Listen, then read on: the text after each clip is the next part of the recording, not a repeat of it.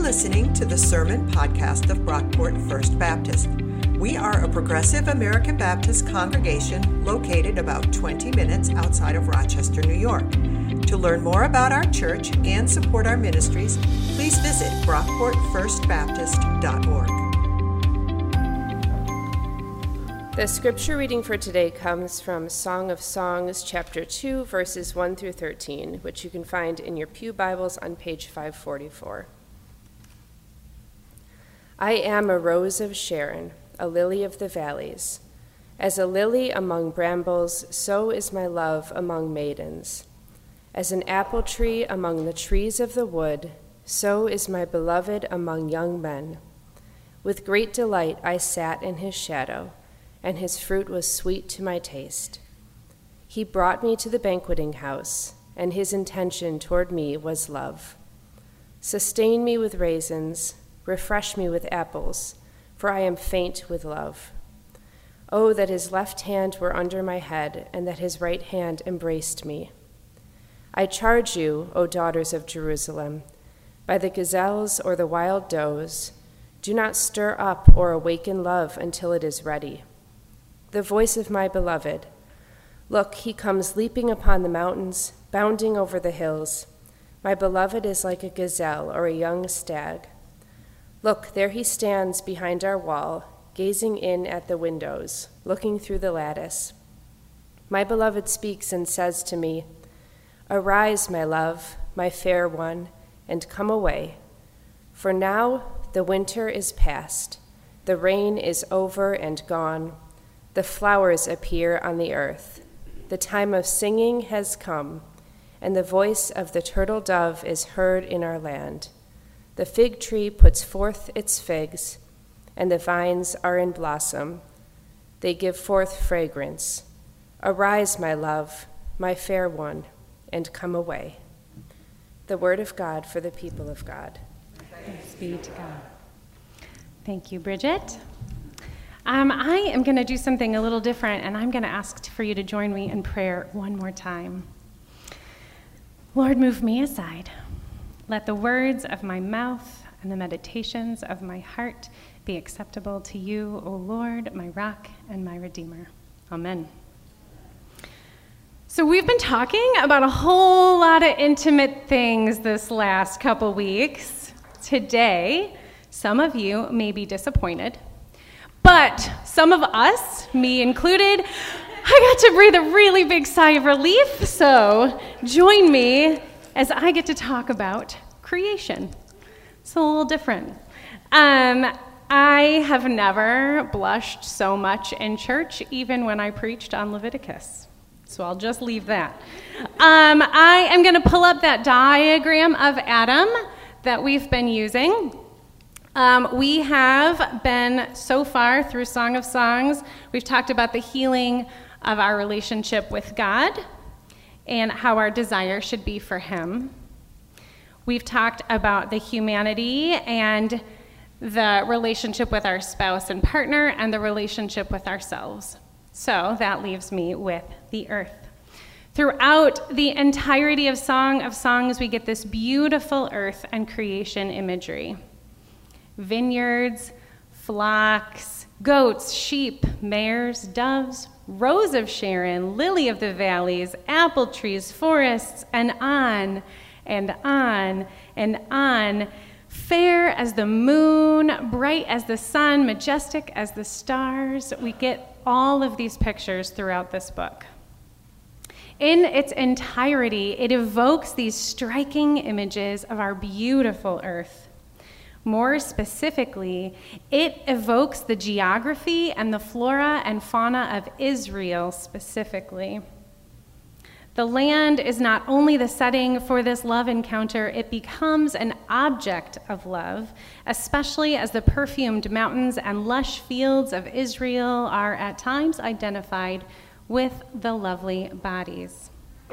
God is at work calling the Israelites back, using the images and the animals that they have been in and around, or possibly have only heard from the older generations What I find interesting is that we never actually get a clear picture of what these people look like, but we really get a clear picture of what they were around and what they saw and what the gardens possibly looked like. Song of Songs was probably composed when many Israelites were actually scattered in foreign countries. There's an indirect implication here that we might miss. To the Israelites, who this was originally written for, God is showing them that the land of Israel remains an object of His love and may very well provide the encouragement they needed and possibly provide a focal point for national and religious identity. Remember, this was a song. It was probably being sung at weddings and festivals. This love of land and of humanity and Jerusalem is seen throughout the entire Old Testament, and it's so beautifully used here in this poem. Song of Songs has a unique context, being so passionate, and points so well to the healing of the deepest wounds in our created order, and even the wounds in God's own heart made by human sin. We see the natural world rejoicing with the man and the woman as told by this poet. So, what do we think? What else do we think that this creation imagery is meant to get us thinking about? Any ideas? Any other gardens, especially? The Garden of Eden. Thank you. Uh, it's the first meeting place recorded between God and humanity.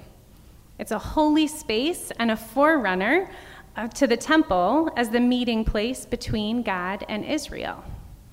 And really, this garden is a precursor to how God chooses to meet with us now through the Holy Spirit. We're going to jump into Genesis and read uh, where this relationship uh, with creation began.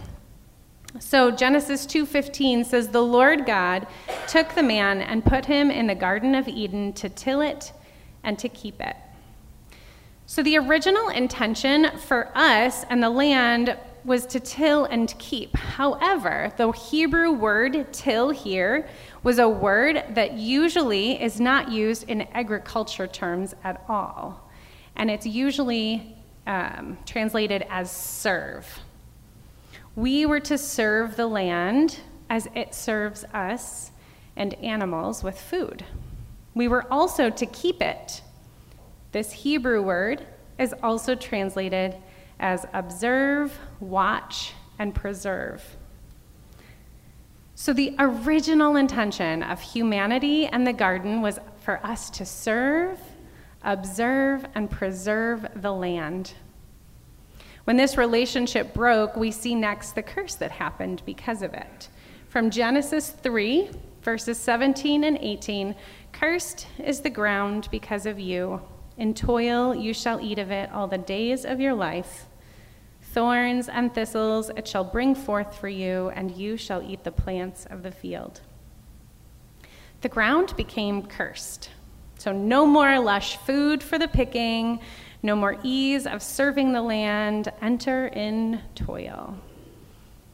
The word toil literally means hardship and pain. Through Levitical law, we see God trying to get the Israelites to serve their land well, but this relationship remains broken. And if you look around, you've seen that I don't know as you could say we've been serving and observing and preserving the land well still today. If you've ever had a relationship with a farmer, the process can still be toilsome. You know that they watch the weather carefully, they read predictions, they work hard to decide which plants are going where, to what they will be planting near it, the fertilizer they choose, the tractors that they purchase and maintain. The list goes on and on. There is much pain and hardship then when the crops do not yield what they were expected. We're seeing this in real time right now in California with all the rains. If you are a blackberry and raspberry lover, as we are at home, We're going to see this in our supply chain this year. So, what are we supposed to do? What value can this portrait of a lovely land through Song of Songs, and knowing that this poem is calling us toward healing these relationships, what does this do for us today as Christians, thousands of years later? I want to propose that one indispensable function of this song can serve right now to remind us that loving attachment to land, both our particular homes as well as the earth, that we share with other living creatures, that this taking care of is actually a religious obligation. Remember that the intention in the garden between God and humanity was for us to serve and observe and preserve. This idea that we're to serve the land and that it does not serve us and us alone sometimes seems to be profoundly challenging for this post industrial nation. We have this egocentric mastery of the earth, the idea that we were given dominion and we have innate rights to do with it what we want. This is a perversion of what the biblical message really tells us. God does not command us to do something for his own good, though. God knows what's best for us and calls us. He calls us toward healing and wholeness every single time. Song of Songs calls for this full reversal of the cursing of this fertile soil after those the first human disobedience. We see in verse 11 that winter is past. And in verse 12 we see the singing has come. We should be back to living in this ideal Edenic paradise, but we are not. Humanity has not done a return to the land. This relationship has not been restored. So, how do we do that? I will not propose to have all the answers today, but I do want to give you guys somewhere to start. So, first, I want to see you fall in love with creation again. Like a small child running through the fields, we worship the Creator. But man, I am in love with his creation deeply. I want you all to experience this just a little. God loves his own earth well, and we need to share in this love. Not only the people, we all know how much I love the people, um, but the earth and the animals that he has given to us to share and keep watch over. John 3:16 Often, a verse that talks about how God sent his son to die for humanity actually says, For God so loved the the world. Absolutely. God is in the business of restoring all of creation, not just the people. And when we're not taking good care of creation, the people suffer. I'm going to share a few more verses that shows us this relationship between God and creation. Genesis 1:31 says God saw everything that he had made and indeed it was very good. Psalm 24 verses 1 and 2 says the earth is the Lord's and all that is in it, the world and those who live in it, for he has founded it on the seas and established it on the rivers. Psalm 96, 11 and 12 says, Let the heavens be glad and let the earth rejoice. Let the sea roar and all that fills it. Let the field exult and everything in it. Then shall all the trees of the forest sing for joy. The lists that I found these on are very long, so be happy I stopped at three. I could go on a long time that describes this relationship. God loves the world, and the world loves God. We need to fall in love with what we have around us all the time. Um, if we're friends on Facebook, if you've ever seen my vacation pictures, I take a lot of photos of the nature that I'm surrounded by. Though my destinations typically involve seeing the people who I love and miss terribly, I soak up every second that I can outdoors. Uh, I thought I'd do a little slideshow. I say little. Morgan, Morgan made me stop. She said, That's enough pictures, Mom. so just sit back. It'll be 30 minutes of slideshow. Um, one thing I realized when I was looking for pictures here, I typed in outdoors. If you have um, an iPhone, I don't know about other phones, but I typed in outdoor in my search bar. I actually take more pictures of the outdoor here in the like 20 minute drive from here than I really do on vacation, so there's some in there too.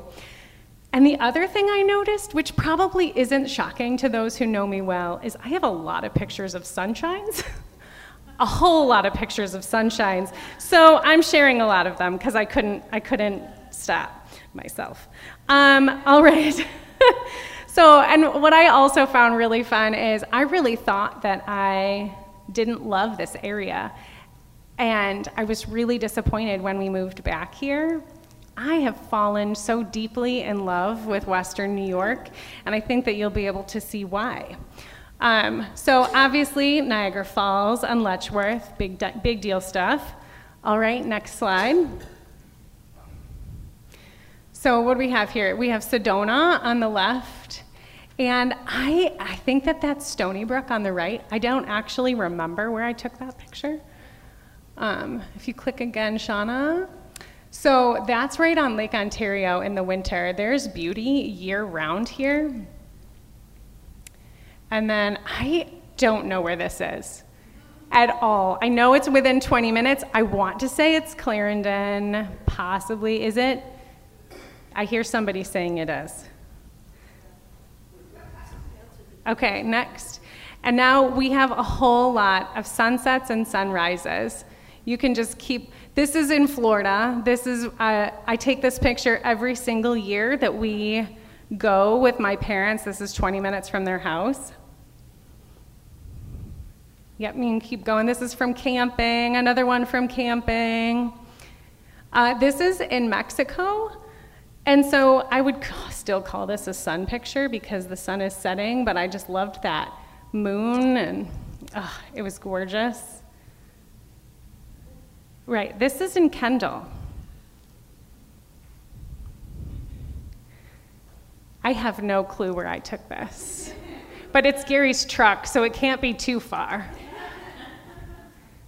Uh, this was, again, when we were camping. I have a tendency to uh, chase after sunrises and sunsets. This one's on the canal. This was two minutes from here. Um, and this one I literally chased. I saw it coming down. It was during, um, it was right after a wedding. It was in the middle of summer. And I just saw the colors starting to shift. And I was like, where am I going to go? I need to go somewhere and just experience this. And I ended up pulling over on the side of the road, and two more people pulled over with me, and we just sat there, had this amazing conversation about how good God is, that He would give us these opportunities to experience His creation. And this one, this might be my favorite. And again, no idea where I took it. Somewhere over Lake Ontario, and those purples. Oh, I don't know if you noticed, but purple's my favorite color. Um, I feel closer to God outdoors than in any other location.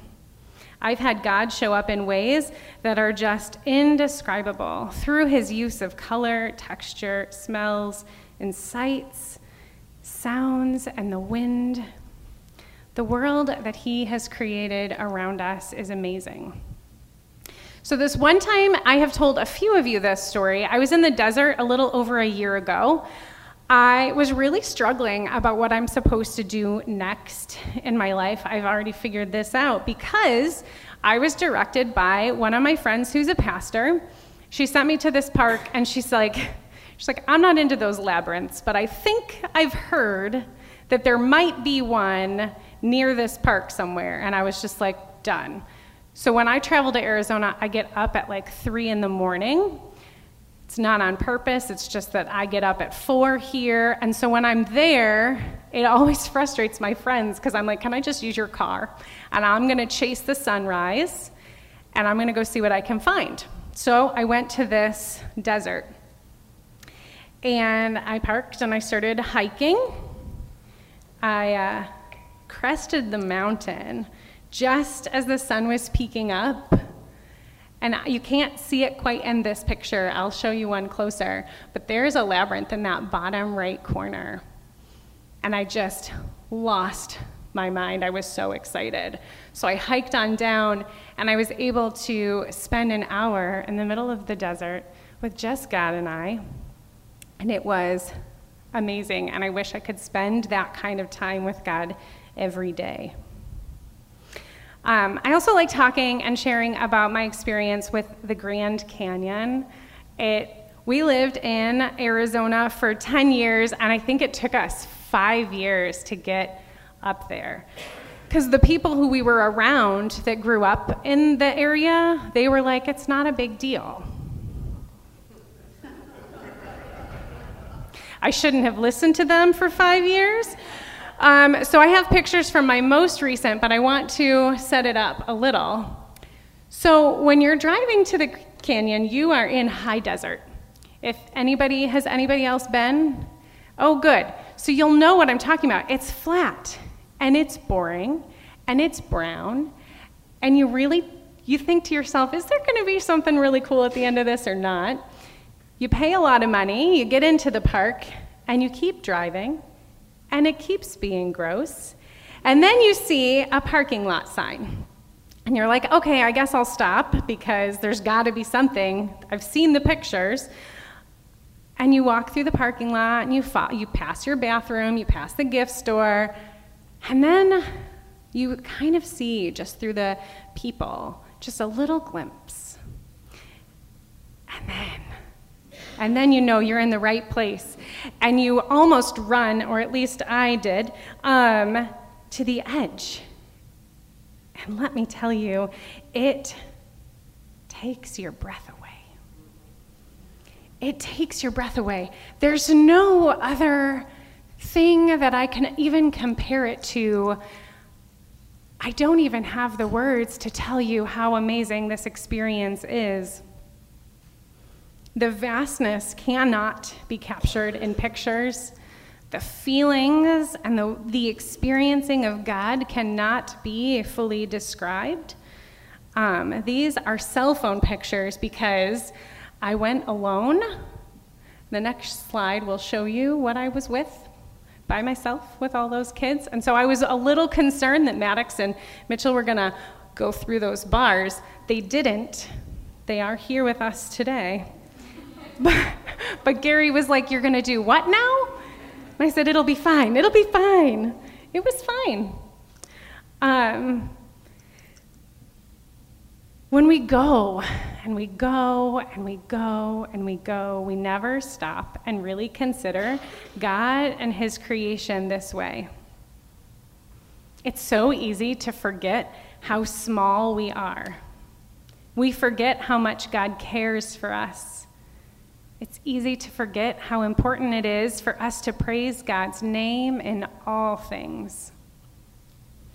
We forget that at one point, God invited us into intimate relationship in a garden, calling to us, looking for us. In the poem, we see God coming, leaping across the mountains, bounding over the hills, calling us to God. In the Going Deeper section this week in your bulletin, I invite you to do this in some way around here. Chase a sunrise if you're a morning person, or a sunset if you're not. Go to Letchworth or Niagara Falls. Go sit at Holley Falls or Hamlin Beach find a little creek that's running now that spring has melted the snows. All the little creeks around here are amazing. Take a walk down the canal. No matter the season, there is beauty here all the time. And I want to invite you to reconnect with God in a different, possibly deeper level. There are so many signs of spring that you could go look for as well. When we love God's creation, it makes it a lot easier for us to do the next thing that I am recommending take care of it. Uh, I could make it real easy and just say reduce, reuse, and recycle. But there's far more to it than what we learned as children. First, start doing your research. Try hard to not support companies that don't take their part in taking care of the earth. Knowing that this sermon was coming, I really started to be mindful about where I was shopping. I can become lazy and or too busy to go to the store, and I know how much easier it is to just throw things in my Amazon cart and hit buy now. However, they have become a major contributor to greenhouse gas emissions, on top of all the packaging that comes with the few products that I felt like I needed to just have right in that moment. They have done a great job marketing themselves as conscientious of the environment. However, according to their own sustainability report in 2021, their greenhouse gas emission, emissions ballooned 18%. Every time we make a purchase from any online retailer, we are contributing to this problem. I know that there are some things that we cannot get in person, but I just want to say if you can, shop local. Um, I did find this flyer uh, for Earth Day from last year with some other ideas in here biking more, educating yourself, volunteering to clean things up. Um, let's see, what else? Choosing sustainable seafood. There's a lot of ideas. Um, another one of the major contributors to greenhouse gas emissions are cows. I think Dan has talked about that in here before as well. And our, the industrial meat production is creating a huge problem. So that can be something else that you can look at. The UN actually just released a report this week, which I thought was quite good timing, um, with the reality of what our climate change is doing to the earth. Temperatures have risen uh, 1.1 degrees Celsius above pre industrial levels. This has resulted in more frequent and intense extreme weather events. Have you all noticed? Which is in turn has caused increasingly dangerous impacts on nature and people in every region of the world. I am praying for Mississippi and Alabama that just had something like 15 tornadoes touch down. We are going to see, this isn't an if, we are going to see climate driven food and water insecurity. The UN suggests the only way to get this trend to stop going up is to reduce greenhouse gas emissions by 50% in seven years. That's huge. Um, for the first forward this week, I will include a link in case you guys are interested in reading the whole report. So, with all this being said, my third point is don't get overwhelmed. we can't save the world on our own. God is not asking us to do that. But we also cannot expect change to happen by some really great politicians or an awesome crew of lobbyists. We need to do our part. So I want you to take time with God and creation this week on that walk I talked about. Pray. Ask God what they are telling you to do. Maybe it is eating less meat and more vegetables. Maybe you need to invest in groceries with less packaging. I have been trying to get my family to use Tupperware more in their lunchboxes instead of sandwich baggies. So many sandwich baggies when you have three kids packing their lunch. Maybe it's eating less processed foods because processed foods also have chemicals and resources that go into that. Stop using plastic water bottles and get yourself a reusable bottle. Being mindful of drive through use and waste. Um, I've embarrassed my kids on more than one occasion bringing my reusable bottle in, saying, Can I just, I'll buy it, but can I put it in this? Because those little things really do make a difference. Maybe you want to plant trees Maybe you can shower less, turn the lights off more, walking to the destination when you can, not in the middle of winter, probably. I mean, some people do it, I'm not one of those. Um, one of the things that we that I have committed to, I drive my kids to and from school, and one of the things that I do is I park. There's a huge line of parents in idle and the amount of greenhouse gases it's just tremendous and so i try to park and then i walk up to their school and they have to walk with me and they get to talk with me and we get to have a great conversation and sometimes they roll their eyes if it's raining um, and i forced them to do it anyway. And i can't say i do it in the middle of winter. I do have a degree limit that i can handle. Um, but those little things really do make a difference and as perfectly timed as it was, there is a sign up sheet at the Connection Center. Uh, we are, as a church, taking time to participate in some garbage cleanup and planting trees. Did I get that right? Okay.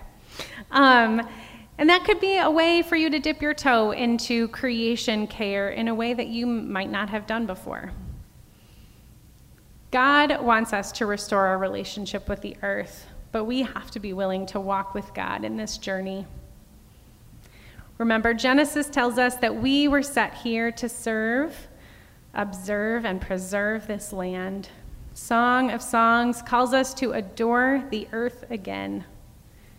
Ask yourself are we really loving others well when we are not loving the earth well? Join me in prayer. Father God, we ask for your Holy Spirit to meet us where we are right now. We ask that you guide us in how we can better serve each other by serving your earth. We ask for your help to fall a little more in love with your creation each and every day. In your Son Jesus' name we pray. Amen. Thanks for listening. If you enjoyed what you heard, please be sure to rate, review, and subscribe to this podcast on iTunes. You can connect with us on Facebook at Brockport First Baptist, on Twitter at BrockportFB, and on our website, brockportfirstbaptist.org. Our theme music was composed by Scott Holmes. This has been a production of Brockport First Baptist.